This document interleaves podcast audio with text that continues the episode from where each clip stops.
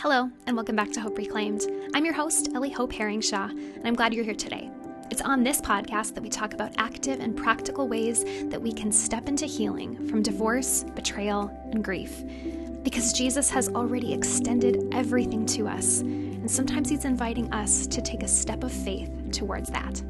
We are closing out our series today on family dynamics, and I'm going to be talking with Lizzie Rayford and her parents, Stan and Carolyn Miller. Several years ago, Lizzie's first husband passed away, leaving her and her boys alone. Except thankfully, they didn't need to be alone. Her parents really stepped in to give her practical help and emotional support. So, we talk about what it is looking like for her to be a single parent, but also getting support from her parents as grandparents and kind of co parents to her. They have a very unique perspective of, of this, and I really think you're going to enjoy this episode. Be encouraged.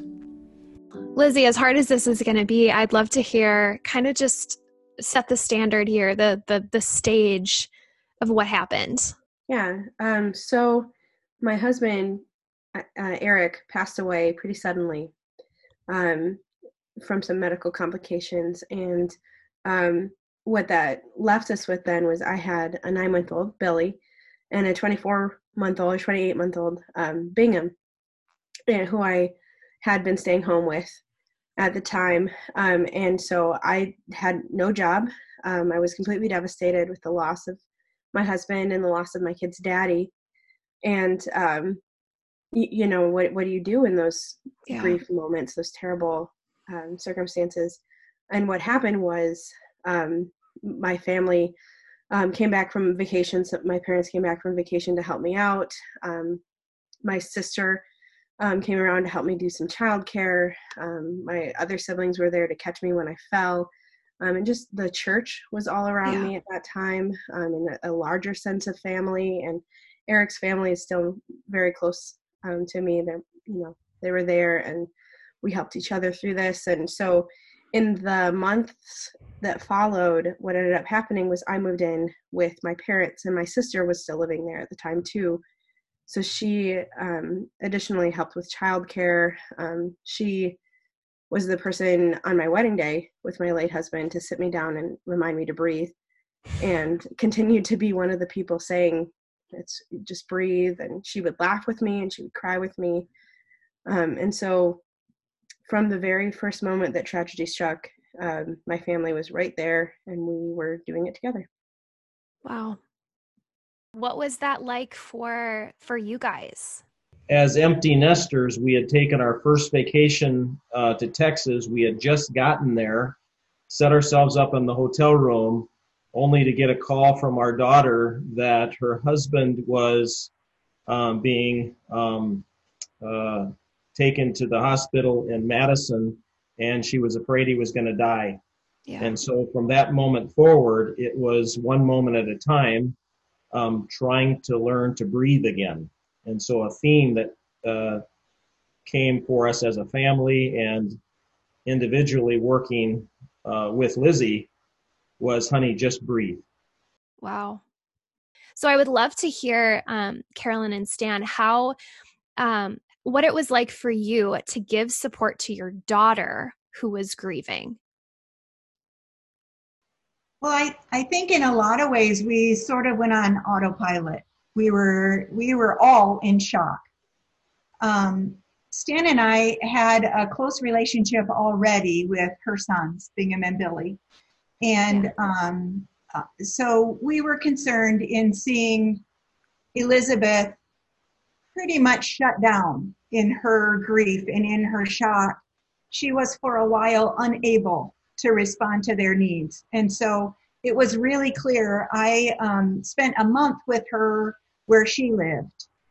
And it was clear in that month.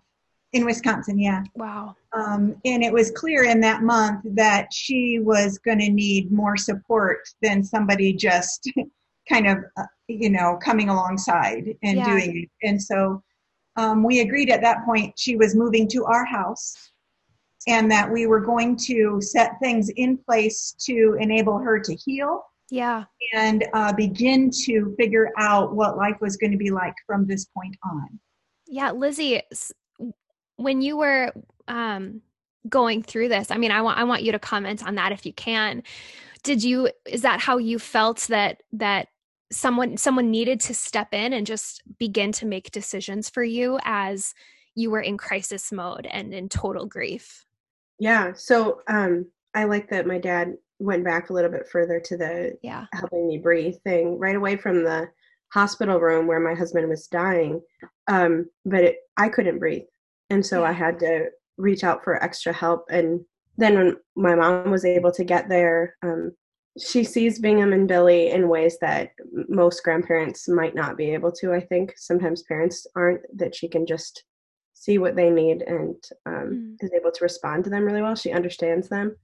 And when i saw that it was um, it was a relief because um, though i love them and i think they're my kids for some very important reasons um, to have somebody who could understand them so well and love them very much like their mother even though she wasn't their mother um, was like okay now i can focus on myself i can try and make next steps for our family. Yeah.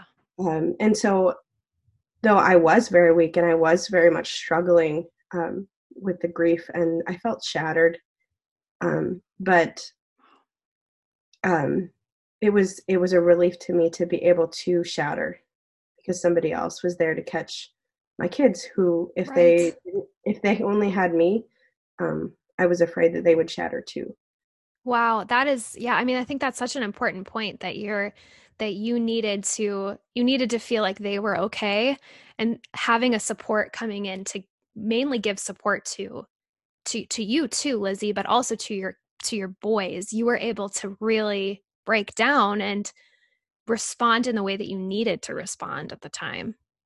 Stan, you were going to say something there. I'm just going to say that from the get-go, uh, Carolyn and I were able to talk briefly before I got on the plane to, to fly to uh, Wisconsin. Um, we knew that we needed to be whatever Lizzie needed for us without taking over. Um, that we needed to support her when decisions had to be made.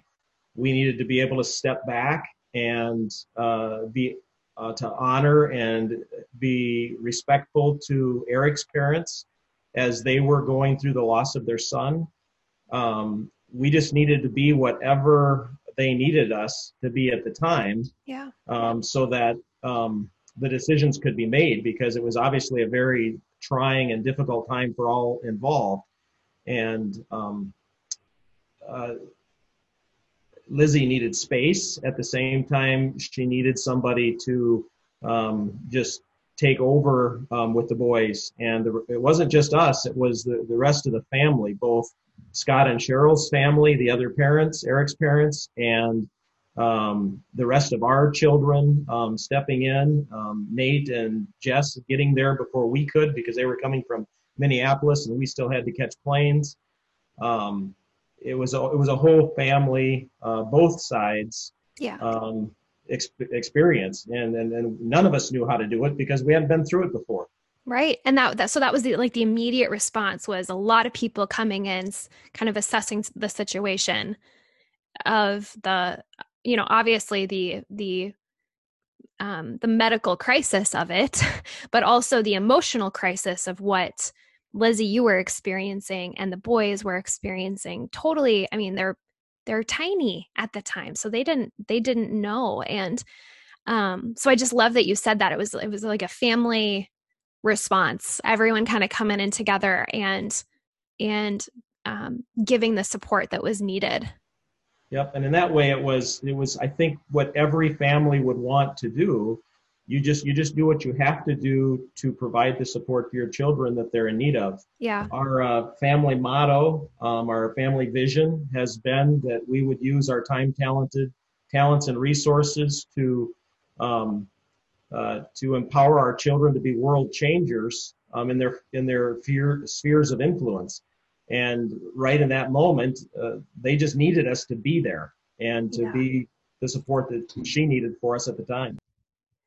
Yeah, I think I think that's so powerful. But what what was interesting in this process too is yes, it was an immediate response. Like, you know, you're in you're you're in crisis mode in that moment and then it expanded for uh, quite a while so what was the next step of this um so carolyn you you stayed in wisconsin for a month is that right yes and then yeah. we moved elizabeth and the boys to our home and they had their own space uh, on the third floor okay so that they could come down and be with us but they also could just be the three of them sometimes too and one thing that was obvious right off the bat that we needed to um, figure out uh, part of empowering elizabeth was um, i couldn't just take over. I couldn't just do for her all yeah. the time.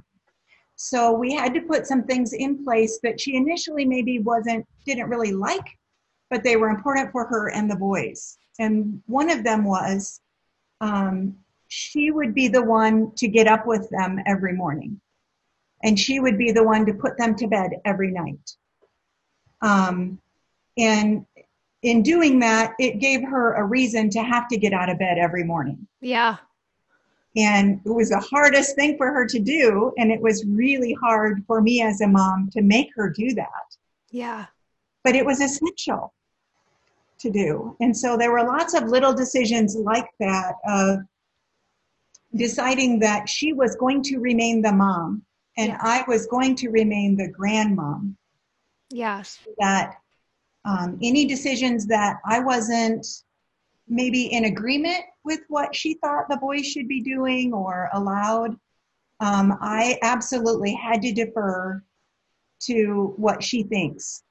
Yeah. Lizzie, I want you to comment on that if you can. So, absolutely, um, what my mom said, I agree with, and it was hard at first. And I think part of the reason, a, a really big part of the reason it was hard, is I kind of had mentioned on our podcast we did a couple years ago that looking into my children's eyes sometimes was like um, looking into Eric's eyes, yeah. and remind it reminded me he's not here anymore. And at bedtime, it was the two of us always putting our kids to bed. Yeah. So bedtime was especially difficult for me at first because it I was confronted with loss at that time more than any other time of the day.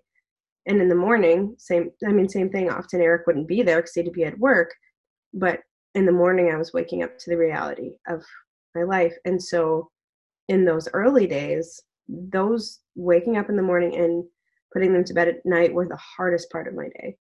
Um, and but then what ended up happening, which I think um, my mom and my dad had some really good foresight on, was that those moments at night and in the morning ended up being the best time for Bingham and Billy and I to connect. Um, that they knew whatever happened in the day, they would always see me. Yeah. And I knew whatever I had in the day, we would always get to end together and do our routine, whatever we needed to do, so that we still always had that stabilization of this is our family. Yeah. And Grandma and Papa are also our family, but it's the three of us as a whole family unit. And um, and it just things were better when we worked together to accomplish that. Yeah. And I think, I'm sure there was some really important bonding that happened in that time um, in that in that moment of putting them down and, and waking up with them that they they come to you in that time um, and i'm sure that was incredibly challenging for you lizzie because you didn't know what you needed you probably thought you just needed to sleep because because when you're grieving sometimes that's all you want to do is sleep or or just watch netflix or something. Um, that must have been so hard for you carolyn to to kind of implement that and put that into place and hold firm to it. Um, and I, I i've talked to my mom a little bit about being a grandma and then to my sister-in-laws who are parents and they've they've said a couple times like well you my you know your mom knows all these things about being a mom and i can just like they just want to defer to her for some things because she's been there and she's been a mom for so long. And of course you have so much wisdom as as a mother for so many years um so that must have been so challenging to just hold back and not not just step in as a fixer and as a i'm going to come in and i'm going to i want to help help help. Mm-hmm, mm-hmm. well it's a matter of um, keeping in perspective and asking myself what do those two little boys need the most right now? They've lost their daddy. Wow. They they can't lose their mommy too. Yeah. As I say, a general struggle that people have when they return home, regardless regardless of their age, regardless of their circumstances, is to become a child again in the home of their parents and to fall back into uh, their roles within that family system. And so we were fighting against that a little bit. In addition to um, when you're you're an adult and you've lost somebody in your life, um, the grief itself. Um, causes you to go inward. And the boys needed Lizzie to um, stay present. And, and that was a constant struggle um, for her and for us working with her because um, I have a general life principle, and that is if, if I'm trying to help somebody in the weight room of life and I lift the weights for them, if we lift the weights for her, we get stronger. And so we were constantly going back to she needs to lift the weights and we need to stay out of her way as much as we can. And so there were many family meetings where we had to come together and um, challenge one another both to back off and to um, allow Lizzie and encourage her to lift the difficult weights. Yeah, I'd love to talk about what that communication was like for you guys living under the same roof. I'm sure you needed to build boundaries and and communicate what your needs were what your feelings were and that changed over time you know initially initially lizzie was just uh, trying to survive and just figuring out what weights were you know not how to lift them and um, then there came a time where she needed a life that was beyond the boys in order to kind of get away from the grief for a while. And so she took on a job that was a very encouraging, right up her alley, just what she had gone to school for opportunity.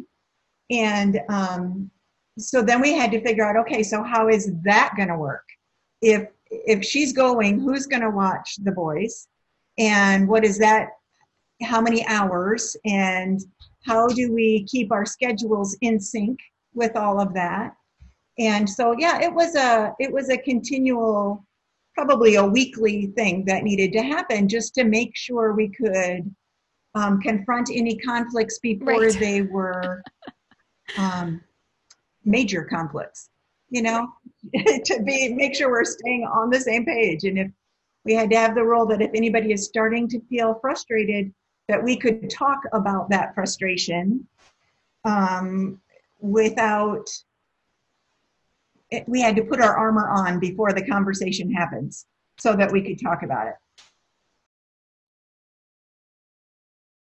um yeah so we spent a lot of time together obviously since we were there um even before this i was really close with um grand and papa with my parents um and so yeah moving in with them was in some ways like, oh no, I'm going home to live with my parents. But in a lot of ways, it was like a, a relief because they're my best friends. Um, and so we spent a lot of time together. So in the evenings, um, sometimes it was, okay, we need to have a family meeting tonight. And we would talk about all the things. And sometimes it was, hey, before we start this episode, I have a thought.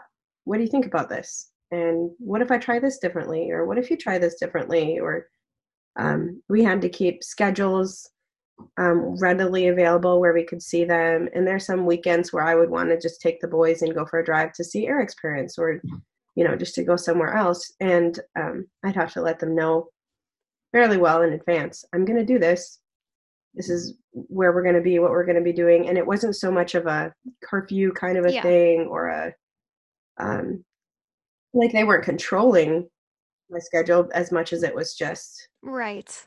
Um, you know, their yeah, just the expectation of bit if the I time and all, all of that needed to know. be communicated well. I'm sure that was complicated because I mean, a major change happened in terms of your living situation, but a major change happened in terms of in terms of your relationship status, which is the biggest change, of course.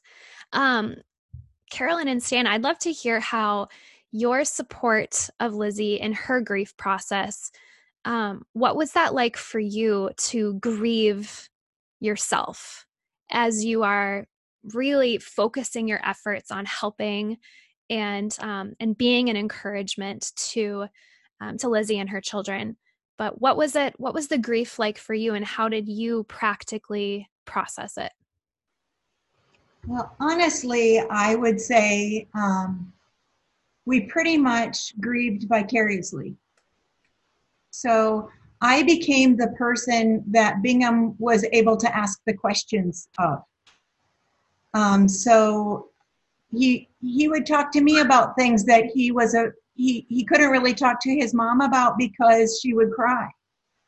It would be too hard for her to hear his little voice ask some of those questions. And so I became that person for him. So I felt like I needed to remain strong yeah. when I heard those questions Good. come. And I could cry later or, you know, process later with Stan. Um, Good. And we made sure that we got weekly dates going and all of that happening. But um, honestly, we learned when Lizzie got married and they moved out, mm. we discovered that there was a lot of grieving that we had not done. And so this year we are grieving in ways that we, it's been four years, but we are grieving um, things that we really hadn't before wow. because we were too busy uh, grieving with them. Um, one of the, as a, as a father, um, I was close with Eric, um, but at the same time, uh, just remembering back to a statement Lizzie had made to me in tears, she said, Who could possibly ever love me? And um, we wanted her to see herself um, the way that we saw her and the way that we saw the boys. She was a package. And um, just continuing to support her and nurture her. And I know that Eric's parents did as well and still do. She's maintained a very close relationship with them and them with uh, her and the boys. And uh, that was very important for her um, to continue and, and is um, in the in the grieving process and to maintain those relationships because Scott and Cheryl have been um, uh, stability for the boys as well just uh, from a, more from a distance because of them having lived with us for the four years. Um, and then uh, just personally going to work uh, a few days after the funeral and working with people who had been in ICU and uh, working through their grief with them um, as a psychologist. Um, it's it's like you're thrown into the grief every moment and then there's just no relief from it but you just move on because you have to. And each day god gives you the strength that you need for that day. Um, not for tomorrow but for yeah, that day. that's beautiful. And i think i think carolyn you brought up an interesting point that now you're grieving in a new way. You're grieving something else and I think that's totally normal. I think that's totally okay that there's these layers to it. And when those emotions come up, it's like, wait a second, I thought I dealt with it, but okay, I need to deal with it. I need to just process it and go with it. Um, and then hand it over to the Lord and surrender it when it comes up. That that's not a reflection on on us and the way that we've processed. It's just what our capacity was maybe at the time or what the Lord is revealing to us that he wants to do a new healing and he's so faithful to heal that part of our heart when it comes up. So I think that's a really important point when people people can be discouraged sometimes by that um, when it's been a while and we are crying again. Um, and I, I I've talked with many people like that. And Lizzie, I think we've had these conversations too. That that sometimes it's like it's like it hurts again. Um, and and in those in those moments we just have to be really patient with ourselves and surrender it over to the lord and step into it you know Yeah. Well, and I found that my grief when they were living with me was, I don't know how else to describe it other than vicarious or, or sort of secondary. I was sad that they were sad. But I had myself on ice, kind of. And now, um, when something reminds me of Eric, it's a personal thing. It's not that I'm sad that Lizzie lost her husband or that I'm sad that the boys lost their daddy. It's that I'm sad that I lost my son. Right. Because it's not supposed to be that way. And it's not that, you know, just that I, I would agree with Carolyn that that there was a time when we weren't able to grieve so much for ourselves, and now we do have that opportunity. Um, every day when I just open my Bible and I just read just for myself, I, I have Eric's picture. That's a, a bookmarker, and I'm able to grieve my loss of my relationship with my my son-in-law, um, and alongside that, I'm able to celebrate that I have two other son-in-laws and and uh, uh, Lizzie's new husband that we love and cherish, and um, it, it, it your heart just grows bigger, and, and you have room for the the other, even though there's the loss of uh, of Eric and um, and our relationship with him that we we miss. Yeah. I think that's so beautiful. Thank you for saying that. What would you what would you tell your former selves that you wish you knew at the time? I think that it is it's okay that we're going to do it differently than other people would do it. We we don't have to conform to some of the rules that our society has because there are a lot of them about how grandparents can relate to their grandchildren and how what kind of influence we can insert into the lives of our kids there were, I'm sure, people that watched us and felt like we were too hands on, we were too helicopter, we were too controlling as grandparents, that um, I had no business homeschooling my grandsons. I had no business um, having Lizzie have to live in my house. Um, and even being the one to set those boundaries. I'm sure there were people on that side of it. And there were people on the other side of it who would have said, um, Who are you to tell her uh, how to relate to her sons? That she has to be the one to get up with them. How can you do that to her? Or that she has to be the one to put them to bed all the time. How is she supposed to go out with her friends? How is she supposed to be able to, mm-hmm. you know, everybody has their opinions. And um, even just our culture at large has rules about um, grandparents being hands off, that you only do the fun things, that you don't say what you think um, or give your advice. And I would give myself permission to not listen to those other voices, but only listen to the Holy Spirit's guidance in it and to do what He was instructing us to do as a family and not worry about what it looks like on the outside. Yeah. Yeah. Lizzie, what do you, um, in response to that, what would you say? Um, so just to touch on my side yeah. of that too, um, I, I felt very conscious of how other people, I've always felt very conscious of how other people are seeing me or how I perceive that they're seeing me. Um, and so I felt often like people were saying, why are you, um, why are you letting your mom do these things with your kids? Why aren't you doing that? Why haven't you bought a house yet?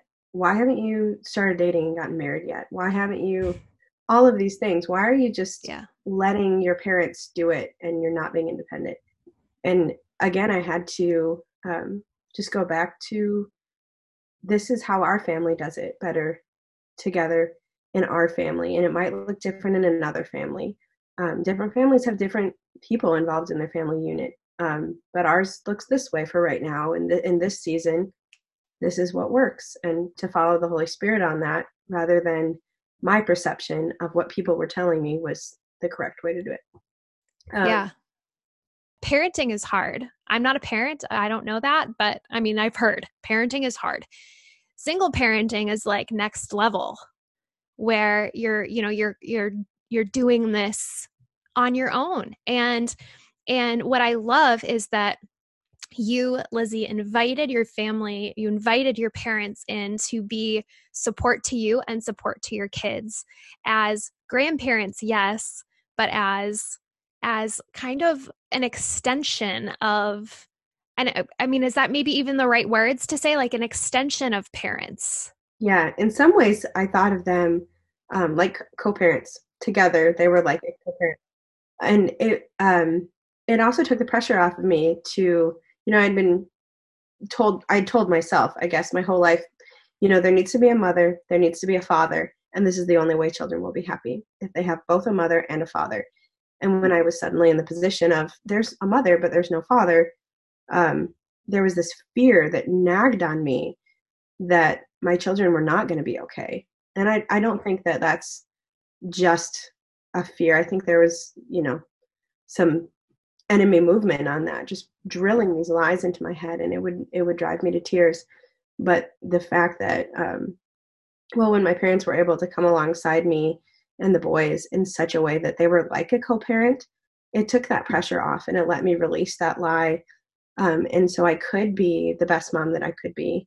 Um, that if there were holes not only would jesus be filling in the holes for me um, and filling in the holes of my late husband, but also my parents would be there to very practically help me get food in my kids' bellies. Um, to be that other person saying, you were maybe a little harsh on that one.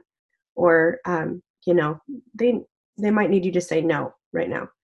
Um, things that a co-parent does. Um, and so I was, yeah, I was very thankful that they could come alongside me and be a co-parent. And it was sort of weird when I did start dating again, and I I did get really close with my boyfriend and then fiance, and then we got married and we moved away. And there's this whole role that switched hands, and um, I was thankful in that moment for my husband's graciousness, Davin, my current husband's graciousness in that, and his love for Bingham and William, and for my parents, who he calls mom and dad as well and for their graciousness as well in accepting him and kind of handing over the reins. I would love for you guys to comment on that. What was it like to be co parents? You know, I use that in quotes co parents, and then need to allow Lizzie to leave and cleave again? Well, one thought, just to go back, what what would I do differently, or what would I tell my former self?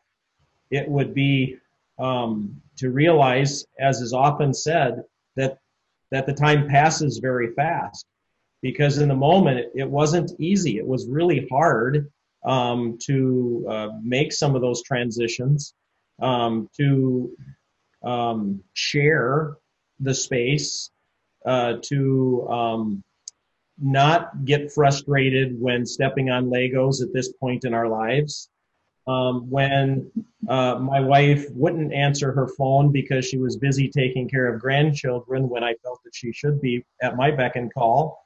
All of those things were were difficult, um, but at the same time um, important, and we just had to keep leaning into one another. I'm not sure if I'm answering the question, but we, we were. It was uh, it was a day by day um, learning to breathe again um, working together as a team because we do it better together, um, continuing to remind each other that that we're in this together and we're we're we're, we're not going to leave anybody behind. Um, we're going to move forward, and then giving Lizzie the space to um, start a new relationship and giving her not only the space to do that, but empowering her to do that by uh, not going on a date ourselves so that our daughter could date. Um, there will be a time for that later. We'll have time again to be just the two of us, like we are right now. Now we we, we, we get to learn how to be a couple again because that time has passed and Lizzie's remarried and and um, it, it's hard to be to not be selfish with your time. Yeah, but it's important. You guys sacrificed a lot for this. Yes, and it wasn't easy, um, but with God's help, um, giving us the strength day to day, it, it, it was certainly possible, and, and He blessed that. I would say that the harder part for me was in that transition of them moving away. Letting go. That letting go. I still miss them horribly every day. It has been really difficult. One thing that we've done and that I would encourage any grandparent to do is we have continued reading chapter books. Aww. Together. And so almost every day, some days it doesn't work, but almost every day we video chat and I'm reading through chapter books with them because it's just a habit that we developed together when they lived with me. And so we continue that. That is such a cool idea. I love I that. See their little faces and we um, share, you know, whenever you share a book with someone, it's like you get to have um, another story, another way to connect with them. And so we have our world that we go to currently Little House in the Big Woods and Farmer Boy. Yes, those are great. I Little House on the Prairie, those whole Laura Ingalls Wilder. I grew up on those. We read all of them. So they're gonna they're gonna have so many amazing memories of of kind of escaping in their imagination with with grandma. I love it. Yeah, Lizzie, I'd love for you to touch just briefly on what it was like for you to leave and cleave again this time with your boys and supporting them even in the grief of not having their their grandparents with them all the time. And I don't want to use grief lightly because I'm sure it was a loss for them to have grandma and grandpa not there 24/7. Yeah. So they they are incredibly resilient children. Um gosh, I'm I'm thankful. I'm I'm sad for them for all the changes mm-hmm. that they've had to go through in their lives. But I'm also thankful, on the other hand, that they are very compassionate little boys. Um, they seem to understand family dynamics and, oh, your family looks a little different. Okay, that makes sense because so does mine. Yeah. Um, and they're they've been they've been through so many different kinds of loss. Um, and I'm the kind of person that wants to have very serious conversations with my now five year old and six year old. Um, and so we talk through like everything and we continue doing that i think probably even before i sort of came back into consciousness i'd say after six months after eric died is when i think i came back into myself um, but then we continued having those serious conversations and i would always check in with them you know is are how are you doing how are you feeling is does this make you angry is this sad for you or and sometimes they wouldn't have the words so we just cuddle um, yeah. TV shows or movies were really helpful. Have you noticed maybe that, like in every Disney movie, there's a death of a parent? Oh my gosh, I know. All of them. And so we were, you know, after a movie where the, especially dad died, like the dinosaur movie or, you know, some others, um, yeah. We'd have the conversation. Did you feel like that kid did when his dad died? Or, um, you know, just different things like that. And we kept doing that and so they wow. were they wanted me to start dating probably they did they did they started talking about okay when are you going to get us a daddy like it's a puppy or something oh my gosh that's hilarious well billy started praying for a baby sister well before you started dating. Oh man. And you were like well in order for that to happen. There need to be some things in place billy. There's yeah. i can't tell you about yet but it, that's a conversation for another time. Um, yeah, but they so they started probably you know three months after or, or some some ridiculous number to me, like you know do this, um, and then I had to make a decision then that I wasn't going to just date because I felt like they needed a dad or because they right were missing their dad and so felt like that would fill the hole because I, I kind of knew it wouldn't fill fulfill them or fulfill me. Yeah. I needed to follow God's timing and um, also my heart wasn't ready to yeah. expand until you know finally started dating and i did talk to them about hey i'm going out on um, some dates and i'm meeting some people and i'm looking for somebody who would be a really good husband and love me well and somebody who would love you well and somebody who will love Gran and papa well um, and so we had those conversations which again i think that's sort of I would imagine that's sort of strange to be talking to very young children about, hey, I'm dating now. Um, yeah. But in our relationship, that was very important, and it was helpful, I think, for Bingham to you know, feel like he had a say in Yeah. time. But um, probably the probably a month before I even met Davin, Billy said very seriously to me, like I mean, grabbing my collar as I'm about to give him a kiss goodnight or whatever, and said, "Mom, I need you to know that I'm praying to have a daddy, and God is sending me a daddy right now." And I said, "Oh yeah, someday maybe." And Bold. and Billy said, "No, right now. Soon I'm going to have a daddy."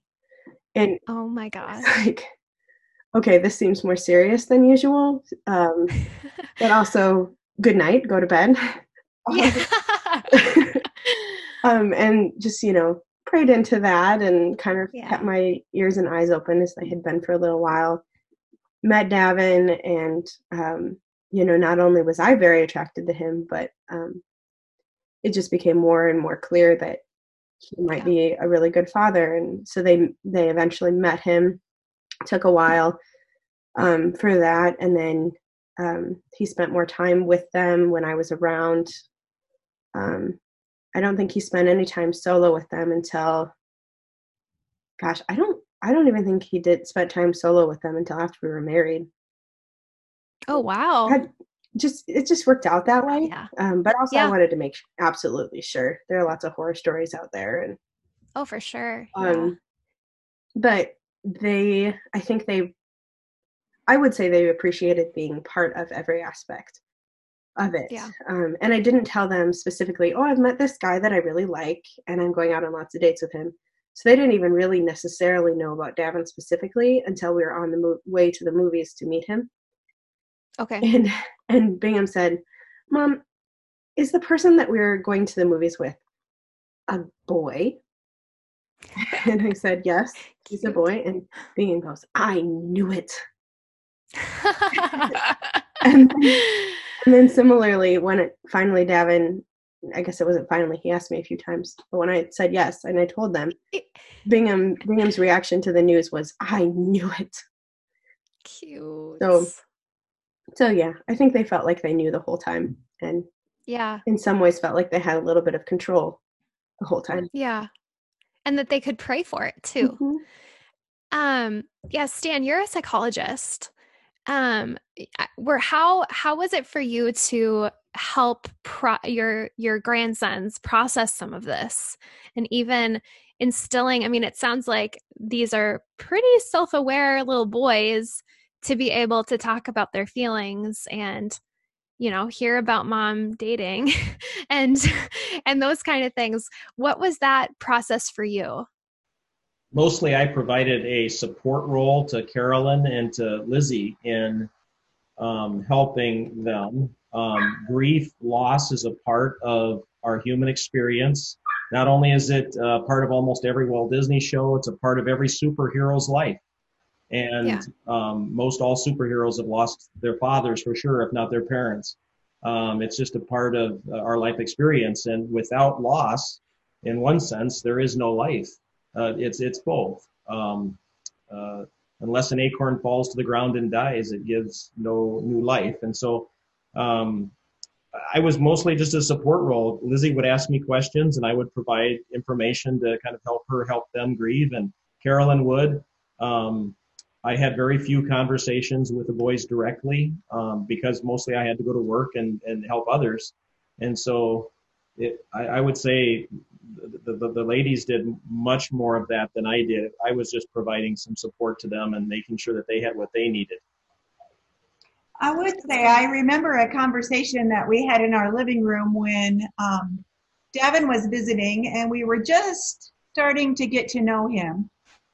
And the rule still stood that Elizabeth had to take the boys and put them to bed. And so that gave us some time with Davin, just the two of us with him. And we had just really, uh, I- I think, some fairly deep conversation with him, even pretty early on. And we were both quite impressed with his um, wisdom in terms of how this could play out and what kinds of things were going to be important. And I remember Stan asking him a question about discipline and about what he believed about disciplining children. And um, I was a little bit afraid of that question. But Davin's Yeah. response was, well, I think the most important thing in discipline is relationship. And so until I have the boys' respect and they know where I'm coming from and I know where they're coming from, I'm leaving the discipline up to Elizabeth. And then Mic drop. That's like, that's beautiful. Yep.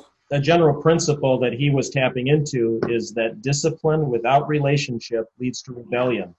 And so he intuitively, from his own relationship with his father, um, knew that that relationship was going to be very, very important. And that, of course, gave us some comfort in that. Um, so- I'm sure you're like, okay, you're in. Well, yeah. Pass. Um, you know, one thing, one thing I, yeah, just one thing I just, I'm not sure how, just from a spiritual standpoint, we want to get with this, but um, I just, I think of Psalm 23 that provides so much comfort that, yea, though I walk through the valley of the shadow of death, I will fear no evil, for you are with me. That we're never, ever alone in our grief or in life in general. And that that was something that each of us experienced um, throughout the process. That God was with us, and and He was going to see us through it. And because of that, we can do all things through Him who gives us strength. So so true. So true. The truth of of that he will never leave us or forsake us, that he is constantly present. And we walk through the valley of the shadow of death. And the ripple effects of of sin and the ripple effects of death are profound. But what I see that you guys have done is you've taken what the enemy meant to destroy you and you've surrendered it, given it to the Lord, and allowed for His work. And and Stan, you said something beautiful earlier on that that each and every day God gives you exactly what you need, not for tomorrow, but for today. And I think that's such an important thing to know that as we step in to the day, as we walk through the valley of the shadow of death, sometimes it's the step of faith that God will give us what we need, that then it comes. It's always so faithful to be there. So, thank you guys for being here and being willing to share your wisdom and your story.